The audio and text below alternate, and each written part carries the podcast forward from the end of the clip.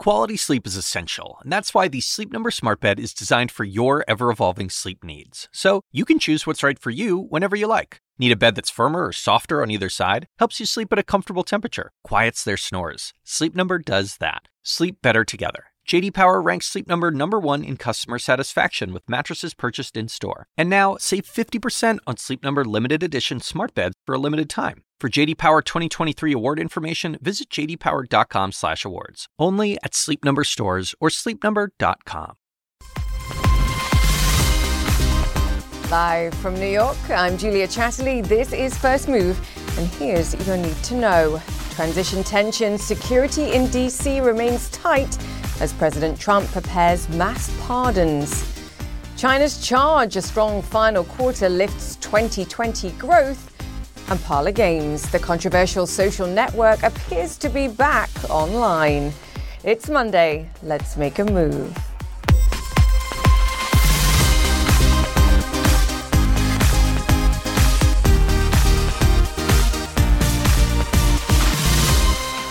Welcome once again to First Move. Great to be with you as always as we kick off a historic week here in the United States. We've got Donald Trump's departure and Joe Biden's blast off all set for Wednesday this week. But of course, as I mentioned, there's tension amid that transition. An unprecedented tightening of security is underway, not only in Washington, of course, but across capitals in the United States. All the details coming up on the show. Today, of course, is a federal holiday. It's Martin Luther King Day in the United States. So stock and bond markets here are closed. The big economic news coming out of Asia, let's call it China in charge or China's charge. The country reporting a world beating 6.5% rise in fourth quarter GDP. Now, all skepticism about the exact number and concerns about lagging productivity aside, that equates to a 2.3% growth rate for the whole of 2020. The United States, by contrast, is expected to see growth fall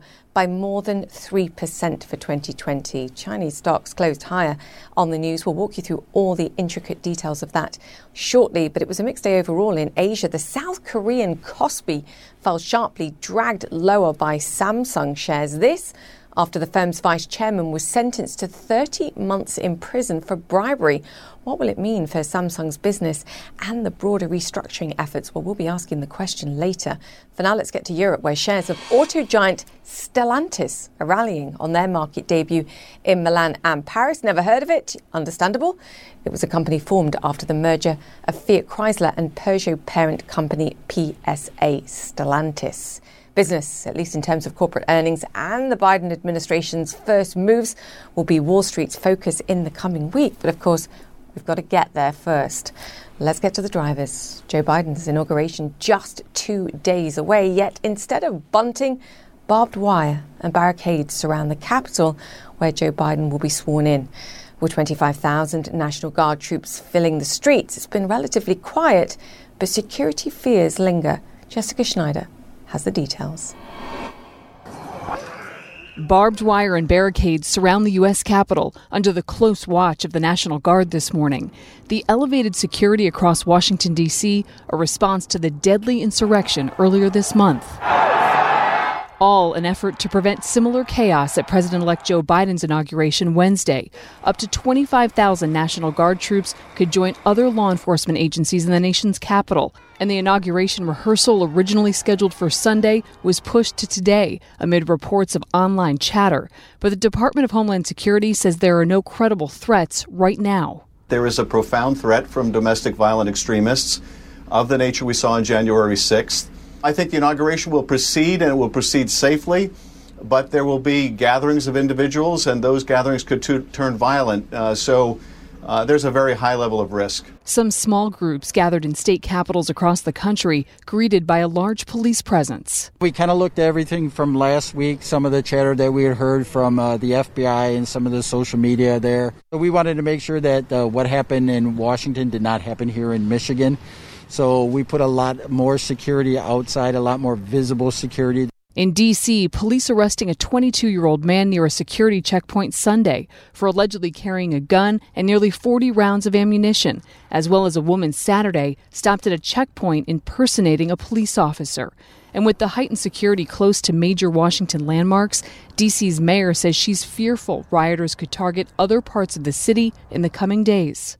Now, we don't want to see fences. Uh, we definitely don't want to see armed troops on our streets, but we do have to take a, a different posture.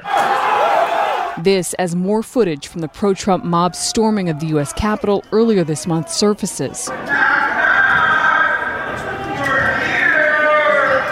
The New Yorker releasing this video showing the trail of destruction left behind by insurrectionists, authorities arresting more people involved in the riot. I went there to support my president and stand up for our country.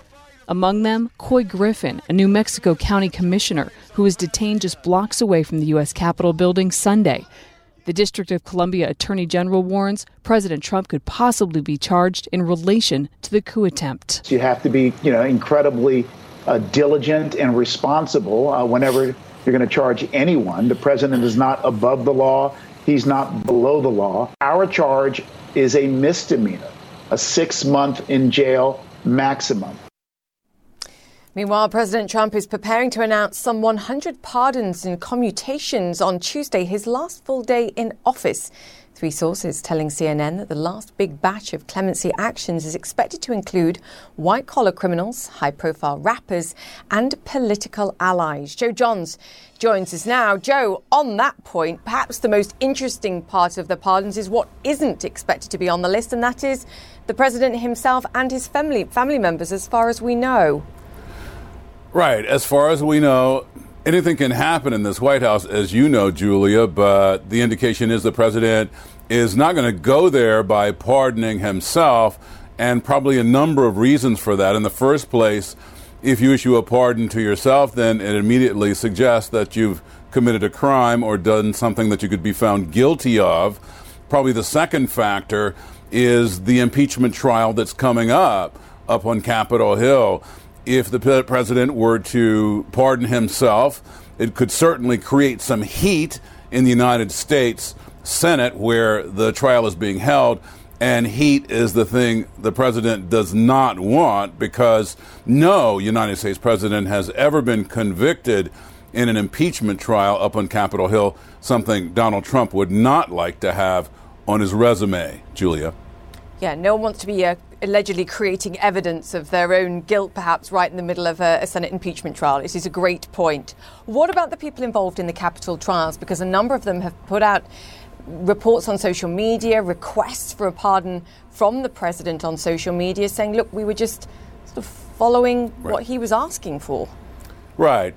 Crazy, isn't it? And I think probably the best example of that is a fellow named Jacob Chansley he has been pictured in a number of the videos in the United States Capitol. He's wearing fur and horns, and his attorney has said he'd like to see a pardon because the takeaway is that the president invited these people to do that and now ought to give them a pardon. However, if the president were to pardon any of the rioters, it would create yet another problem for him in the impeachment trial because it would certainly create a picture of complicity even more than we've already seen, Julia.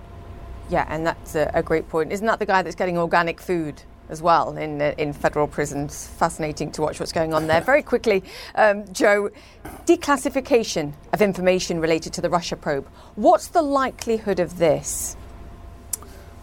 Anybody's guess. Again, the big question, of course, is what's in there. The president has pushed again and again for declassification of information from the Russia probe, but we just don't know after you pour through whether it's a net gain or a net loss for the president once it gets out there. And then there's a question of just stirring up the hornet's nest on the Russia investigation once again with everything else that's going on in Washington right now, Julia. Yeah, on the final countdown. Joe Johns, thank you so much for that. All right, just join us for our extensive live coverage of the Biden inauguration this Wednesday, January the 20th. All right, let's move on. China says its economy expanded 2.3% last year. China, the only major economy to see growth in 2020, according to IMF estimates. Steven Jiang joins us now with all the details. Stephen, what can you tell us about the contours and the details within this number?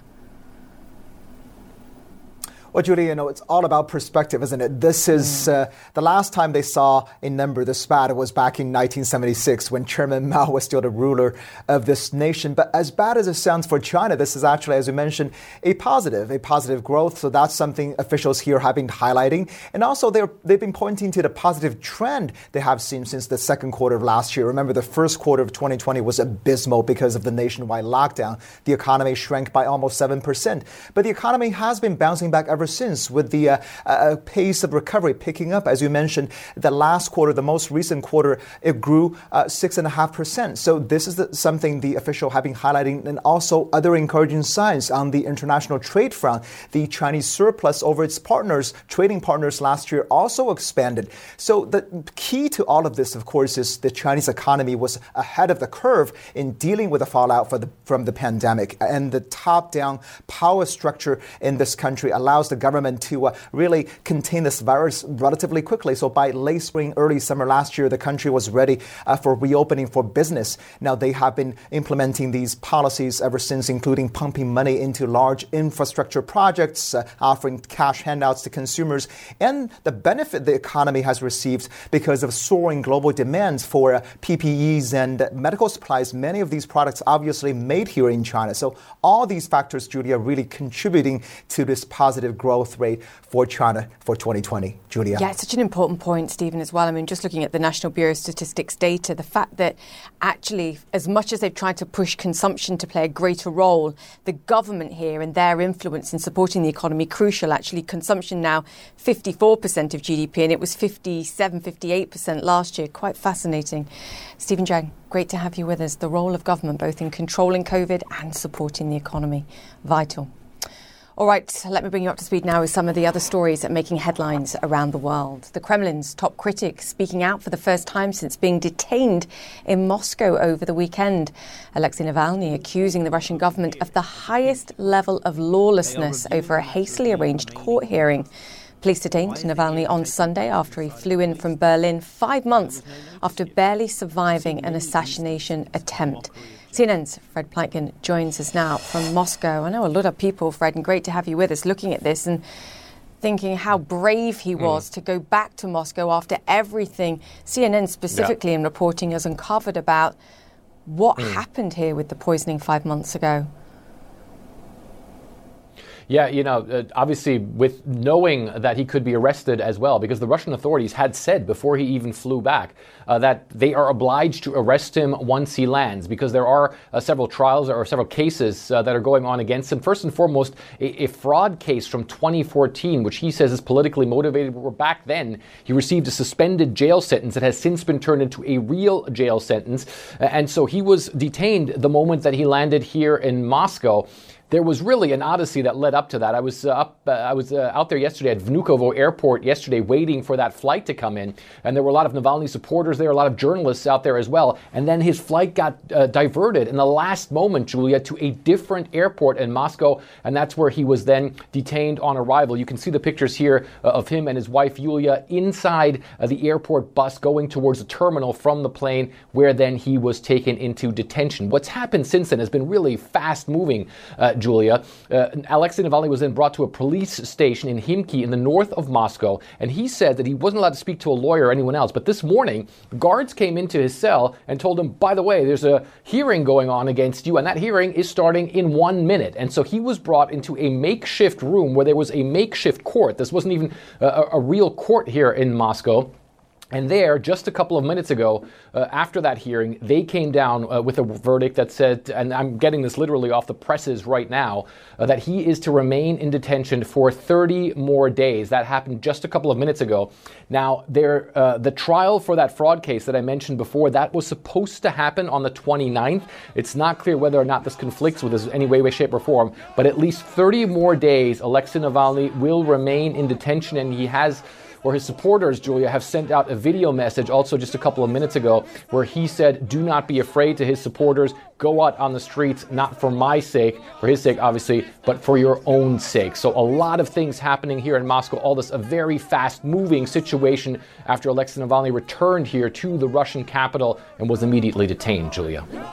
Fred, I'm just looking at the pictures of, of people shouting there that, that we're showing mm. our viewers. What have the response, what has the response been from, from the Russian public, both to his return, but also, yeah. to your point, to his uh, immediate detainment? Mm. Yeah, look, I mean, this is this, these are these are live pictures right now outside of that uh, detention center there in the north of Moscow. Obviously, some people uh, quite angry. I would say it's a couple of hundred people who are out there.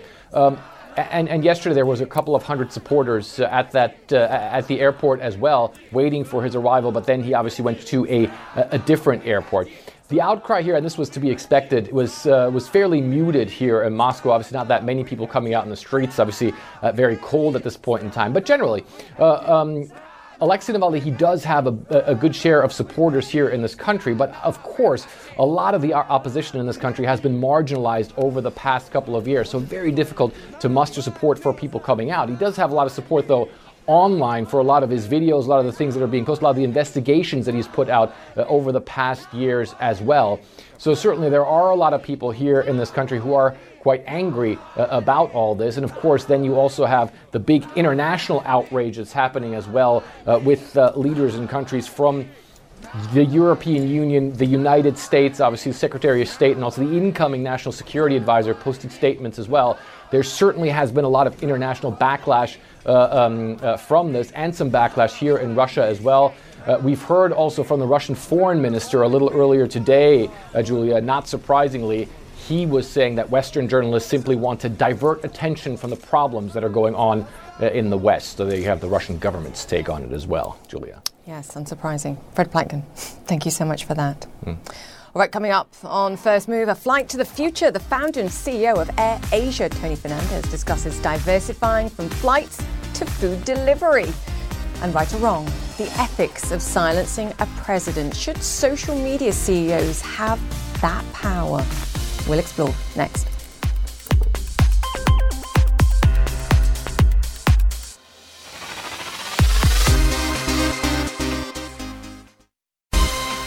Welcome back to the show. As the number of passengers taking flights struggles for takeoff, one of Asia's most recognized entrepreneurs, Tony Fernandez, is looking for income from the ground. He's steering the Malaysian carrier, which he bought for under a dollar in 2001, into new revenue streams. And that includes the delivery of fresh food from its app.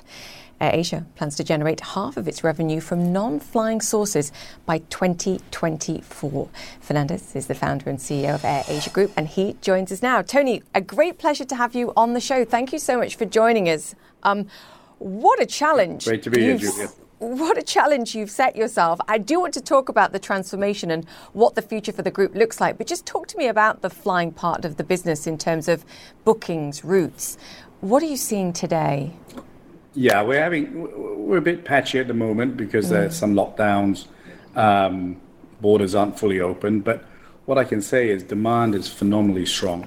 Obviously, uh, domestic is very good, and 50% of our business is domestic. So vaccines are coming out, uh, numbers are coming down. So I think by about the second quarter, we will see resumption of strong domestic, and maybe towards the end of the year, the international borders will open. So but the important thing for me is demand is there. There's a massive pent up demand of uh, travel, and so we remain relatively optimistic. What about for employees, Tony? Because I remember one of the one of the promises that you made right at the beginning, and you let 2,400 workers go. You said, "Look, I want to rehire everybody." What are you looking at in terms of timing based on what you said? The demand is there. We just have to get going. Yeah, well, I mean, I, unfortunately, I can't control those borders opening, and you have so much inconsistency. Some countries are easier, some countries are really tough. Today, we see Australia saying, you know, they're not going to open the borders till the end of the year. But a lot of what we're trying to do also is um, reskill our staff, and a lot of them are being retrained into this new digital adventure that we are we're embarking. But I would say, you know, I think travel won't return to for a short haul airline such as ours won't return until about 2022 and then I think then we can start looking back at uh, pulling all our staff back. That's a big challenge for me, but it's a very important challenge for me. Do you think some of those border reopenings are ultimately going to depend on who's had a vaccine and passengers being required to have a vaccine in order to enter some Asian nations?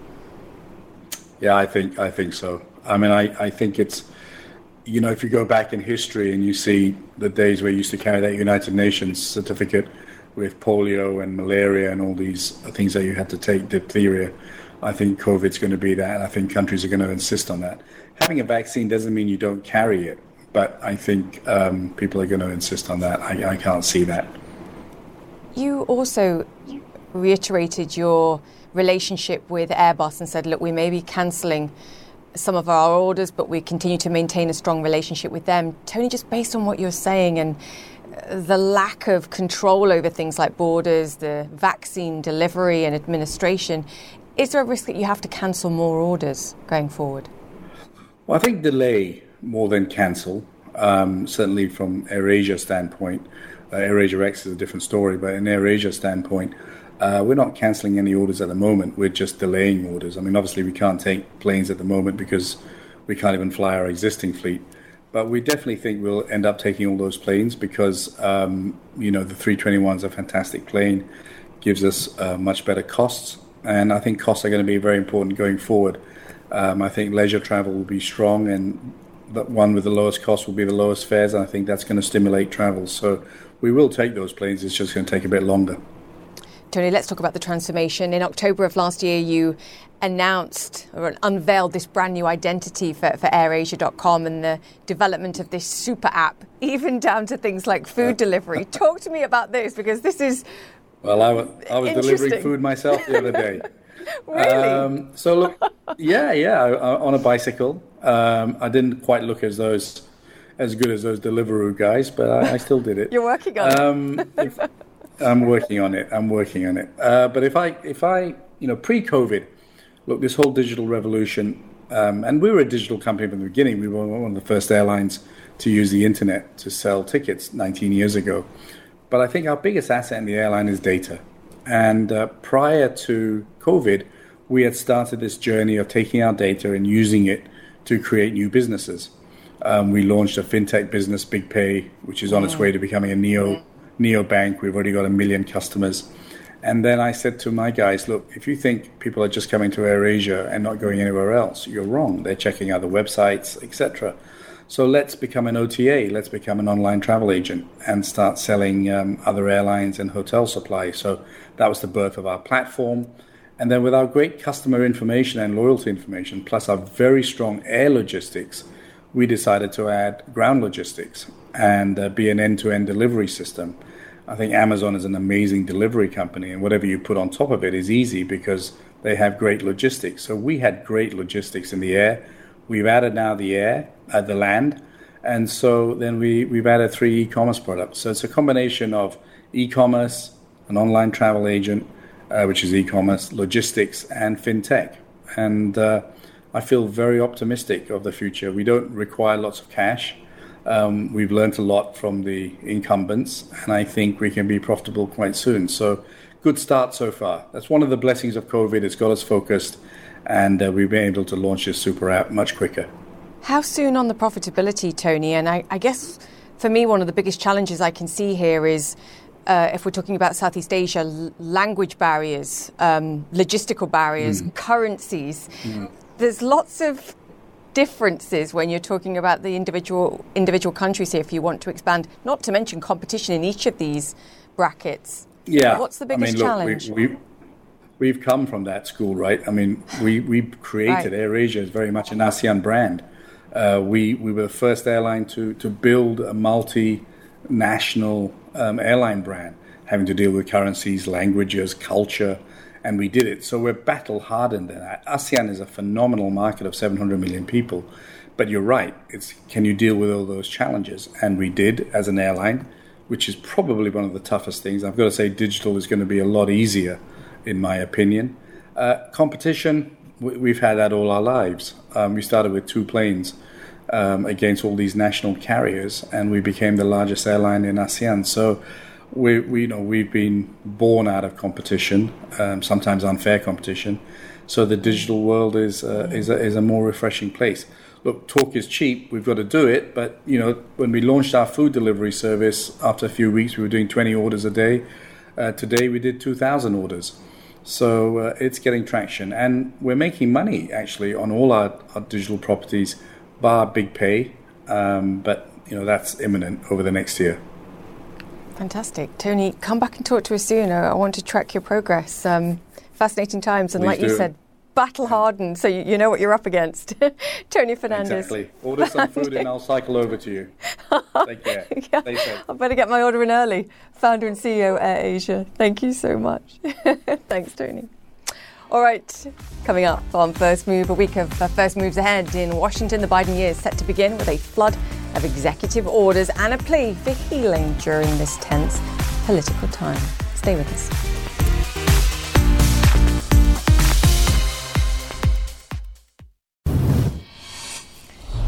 Welcome back to First Move. In a little over 50 hours from now, Joe Biden will take the oath of office, making him the 46th president of the United States. Biden's term begins during an unprecedented time in U.S. history. A raging COVID crisis, a shaky vaccine rollout, and a weakening economy will be top priorities during his first 100 days. Joe Biden also expected to announce a flurry of executive orders and will reportedly move to kill the controversial Keystone XL pipeline. Jessica Dean is in Washington. Jessica, great to have you with us. I have to say, watching uh, the president elect speak over the last few days, he gets it. There is not a second to lose.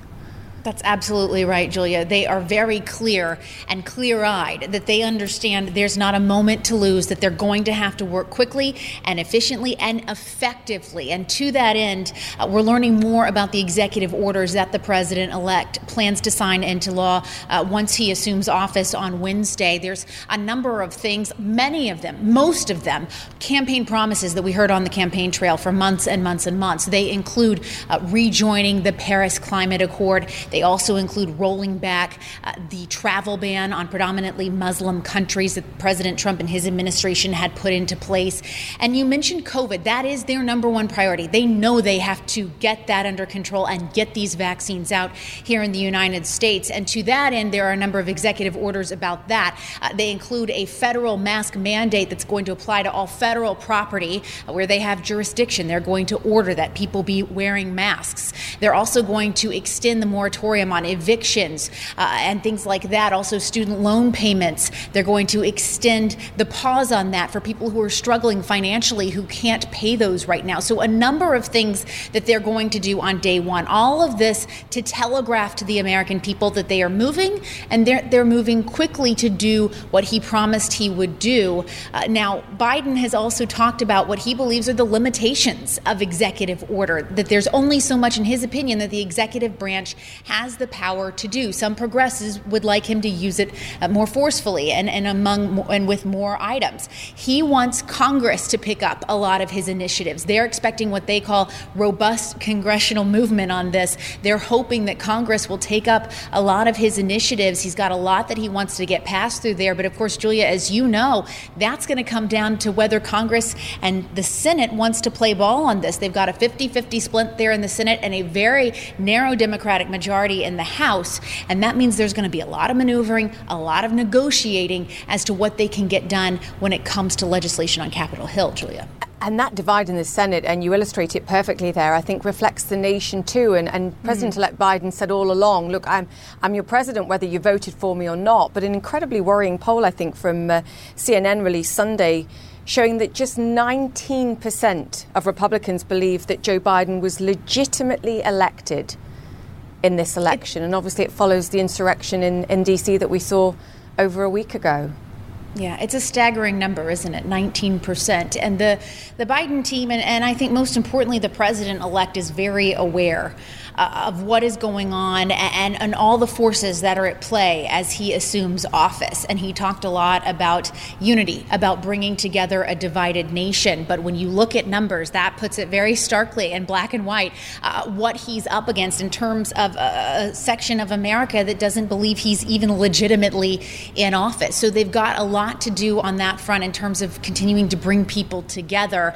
You know, and you you kind of turn to impeachment for a second as well. Second impeachment of President Donald Trump. You know, Biden really has kept his focus on assuming office, on moving forward with his legislative priorities, and really has continued to say it's on Congress to decide about how to move forward with impeachment, Julia, because he really is trying to walk this very fine, very delicate line between unity, bringing people together, but also they do hold President Trump responsible for what happened on January 6th and believe he should be punished. But they also know they've got just a short amount of time to get done what they need to get done, and that Biden is going to be judged very swiftly by the American people on if they're seeing changes in, say, the first 100 days or so. Julia. Yeah, and only a slim majority of the country believe that the president should be impeached, which is the other right. battle here. Mm-hmm. Jessica, many challenges. Jessica yeah. Dean there in Washington. Thank you for that. Now, speaking of those forces, Parler's website has reappeared online. The social network went down when Amazon kicked it off its web hosting service for threats of violence by Parler's users in the wake of the Capitol siege. Parler is popular with supporters of right wing politics. Donie O'Sullivan joins us now. It's back, but you still can't download it from Apple or from Google Play. So, Donie, how back is it really? Yeah, that's right, Julia. We've seen sort of signs of life uh, from Parler. They have up on their homepage a, a message saying that they've uh, that they are coming back. But right now, I mean, you can't go on there, you can't post stuff, you can't uh, read stuff, you can't engage in political dialogue, or as we saw uh, before it got shut down, uh, violent rhetoric and misinformation. But um, you know, many Trump supporters, many people on the far right, since there has been a real sort of carpet bombing by the likes of Facebook and Twitter on misinformation on QAnon uh, since the insurrection in Washington, D.C., we've seen uh, new apps like Signal and Telegram, some encrypted uh, messaging apps, uh, including Signal, uh, where people are now going, where people are having uh, these conversations. And that does pose a challenge because, you know, when you have these conversations on Facebook and Twitter, possibly planning a violent protest, you know, that can be monitored. That, for the most part, is out in the open. But a lot of these conversations are now happening in sort of darker corners of the internet, Julia. Yeah, and this is quite a fascinating uh, point and, and, question, Donie. There was uh, data provided by Zignal Labs that suggested there's been a 73% decline in election fraud misinformation since Donald Trump was deplatformed. Some, some of the biggest names like, like Twitter, like Facebook. That's huge. Yeah. Uh- yeah, and I mean, look, this is to put a this is a very difficult thing to measure. Of course, um, you know the the seventy three percent number is quite precise. But what I would say is is that you know certainly you know Twitter cut the head off the snake here. You know, if, so much of the misinformation uh, on the on the right and the far right uh, came from the top down, it came from Trump. So you know, if if you do take Trump off the platform, that is going to have an impact as well. Of course, you know, last week, in, just in the course of a few days over last weekend, Twitter removed 70,000, 70,000 QAnon accounts. Of course, the big question here is, Julia, why didn't they do that prior uh, the insurrection? Why did it take a violent insurrection? to see these companies uh, making moves like this. Um, so you know th- there is a lot of answer. There's a lot of questions for Silicon Valley uh, to answer, and I think you know there's going to be a, a, big conversation too about the power of these companies. I mean, should they be able to to shut down the president of the United States? Is, is the other side of it. Oh, that's a great question, and I don't think we've been asking that question enough, Donie. Glad that you are. But your face there was a picture. You don't buy that 73% statistic. Yeah, that's right. And I just lost you there slightly, uh, oh. Julia, because we are here uh, in Richmond. We're in Richmond, Virginia, where uh, there is a very, very high security presence as uh, folks are expecting some possible uh, protests uh, here today. And of course, um, platforms like Facebook, we've seen, have actually banned any any any organizing of protests in the Washington D.C. area as they as we go into this inauguration week and as uh, as everybody has has their has their guards up. Oh, don't need that old chestnut where you have sound issues when someone tries to be controversial with you. Donie, you'll watch this hit back and laugh. Great to have you with us, Donie O'Sullivan. We shall reconvene, my friend. Up next. Social media's 9 11. The power to shut down websites such as Parler should lie with governments, not tech executives. Exactly to Donie's point. This says the EU, EU Commissioner Thierry Breton, and he joins us after the break.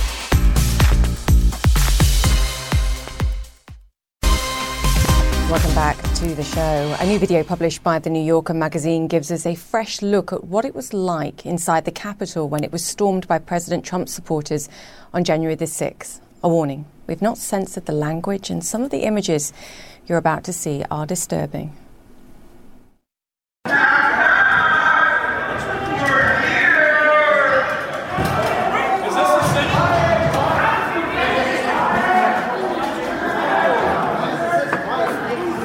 Where the fuck are they?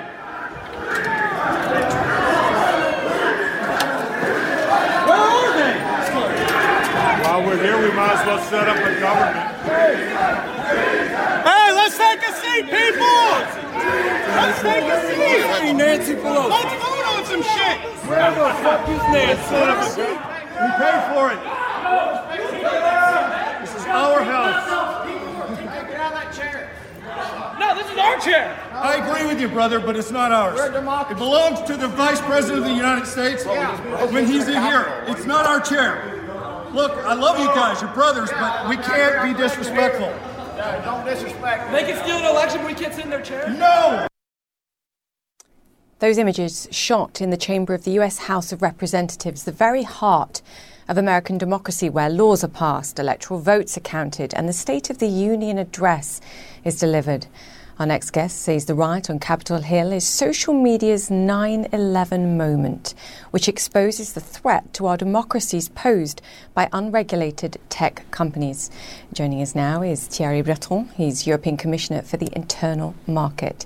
Commissioner, fantastic to have you on the show. Just start by explaining what you mean social media's 9 11 moment. Well, uh, first, uh, just on the pictures or the images that we have seen. Uh, we have been very shocked, I would like to tell you here also in Europe. Uh, this assault um, against democracy was uh, really felt as uh, an assault against all of us, including here in Europe. Now, this being said, um, I would like to tell you that yes, on on January 8, um, social media decided to um, to ban uh, the president of the United States. It's not a small story, and we don't really understand uh, why they decided they thought they should have done this. But while doing this, uh, obviously, uh, they recognize uh, their editorial responsibility, um, and and they reacted to correct what they believed they had to do. And you know that uh, since then, it has been a lot of discussion regarding this uh, famous Section 230, mm. um, uh, authorizing, of course, social media to um, to behave without uh, uh regarding uh, what uh, was said on their networks. And now, of course, we just realized that it will be a before and an after, because now, after this decision, definitely um, social media will have to take care of what happened on their networks. There's a couple of things there, Commissioner. The, the first thing is, to your point, social media companies can no longer hide behind this mantra that they don't police content, they're just a platform for engagement.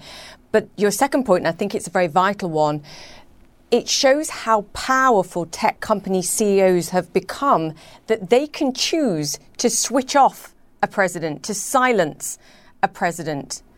And that's wrong too, irrespective of what he's saying, surely. No, you're absolutely right. Uh, uh, the first question, of course, is uh, is uh, why uh, didn't they do uh, this before? because obviously, um, what we have seen on January 6th was probably the result of of, of, what happened on the social media before that. that's the first question. The second one, of course, is the one you raised. Um, is it normal that um, a tech company, a company, could uh, switch off the loudspeaker of, of, of a president, and in this case of POTUS, um, um, without any democratic control. And I guess regardless what happened, and I said what I had to say on, on, on this event. Uh, and this is why here in Europe, we have decided a year ago to work extensively in order to present two bills, very important bills, in order to, let's say, organize uh, even regulate uh, our digital space.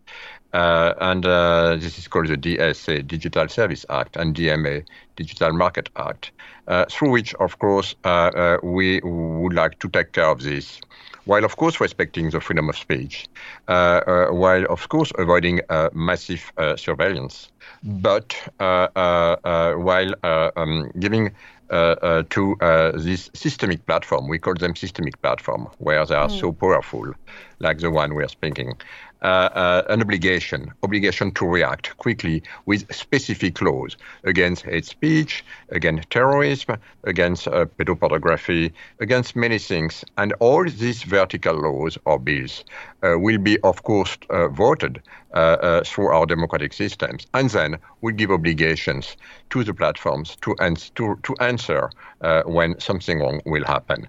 And this is exactly what is um, now to be discussed now uh, here in Europe with our parliament, and I hope that we'll be able to pass the bill uh, in the next few months. I mean, you could make the argument that when a social media CEO is powerful enough to turn off a president, it's because the government has failed, because there isn't regulation, because it should be governments that control that versus social media companies being able to pick and choose how they behave. The, the premise of, I think, what you're trying to achieve in Europe is if it's illegal offline, it should be illegal online because the spillover effects. And what we saw in the Capitol was a classic example of that. How should the EU and the United States work together on this? Because we're not going to fix this by Europe going alone or the United States going alone. It has to be global, surely. I fully agree with your last comment. And by the way, I fully agree also uh, with what you said because I have been advocating uh, uh, the, the, fact that what is illegal offline should be illegal online and vice versa, by the way. And we definitely need to organize our digital space while keeping uh, what is important uh, uh, for us. And by the way, we belong to the so-called free world, United States and EU. And it is extremely important to continue to work together. we know that the world will be difficult. We know, we know what's happening happening uh, uh, in Russia. We know what's happening in China, and this is why uh, we need to be closer uh, and closer, uh, both the EU and the United States. And we share the same value. And here we are talking about our democracy. Of course, uh, it will not be a government which will be authorized to decide what to do. It should be some specific vertical laws, um, and and this will be done under the strict control of the parliament. In other words, of the people. But again, uh, we will need to keep uh, things which are important um, anonymity, uh, uh, no massive surveillance, everything which makes the success of the internet will stay. But now, of course, for systemic platforms, uh, you know, the bigger you are, the bigger responsibility you have. And this is exactly what we'll put in place. In order to work uh, for our bills, we had a very large consultation worldwide, more than 3,000 contributions, including uh, governments, including all companies on the planet, uh, many, many, many governments, um, NGOs uh, answered to us. And now we presented these bills based on this very important consultation. So I have no doubt, of course, that with the new administration, uh, um, uh, we will be able uh, to discuss together because at the end of the day, uh, we are very close uh, on this subject in the EU and in the US. But we will, we will keep, of course, the free enterprise spirit. I'm glad to hear it's definitely time to act. Thierry Breton, the European Commissioner for the Internal Market. Sir, we'll speak to you soon, please, I hope, and uh, track your progress. First Moves back after this. Stay with us.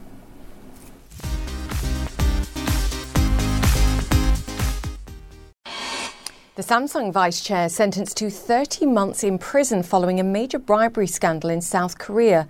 Paula Hancocks has all the details. Samsung heir JY Lee is behind bars once again this Monday after the Seoul High Court sentenced him to two years and six months for bribery, and it was not a suspended sentence. Now, this goes back to a court case that happened just a few years ago. It was part of the huge influence peddling scandal that engulfed South Korea and actually brought down a president. The former president Park Geun-hye was impeached, and she is currently behind bars as well. She has been uh, sentenced to a couple of decades for her part in this scandal. So for JY Lee, the uh, the Samsung heir, back in 2017, he was sentenced to five years for bribery, uh, bribing an associate of the former president Park Geun-hye. He then went to prison, but then that sentence on appeal uh, was reduced and was also suspended. So he ended up spending less than a year behind bars. But since then, the Supreme Court said that they believed that the bribes that had been uh, dealt with in that court case had been undervalued. There was more money uh, than previously thought. So it has gone back to Seoul High Court, and he is now sentenced to two years and six months. It's less than prosecutors wanted. They had been pushing for nine years, but it's clearly more than, than J.Y. Lee would have wanted. Now, the year that he did spend behind uh, bars will, will count towards that two and a half years. So it's unclear exactly how much he will uh, be in prison or how long he will be in prison.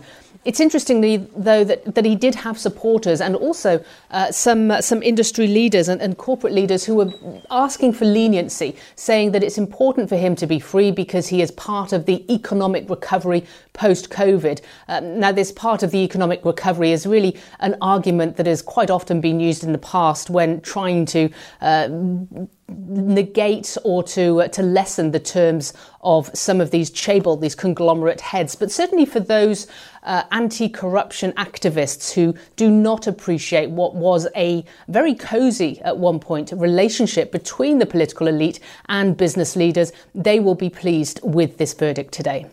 Paula Hancocks CNN Seoul. All right, and that just about wraps up the show. You've been watching First Move. I'm Julia Chatterley. Stay safe, and we'll see you tomorrow.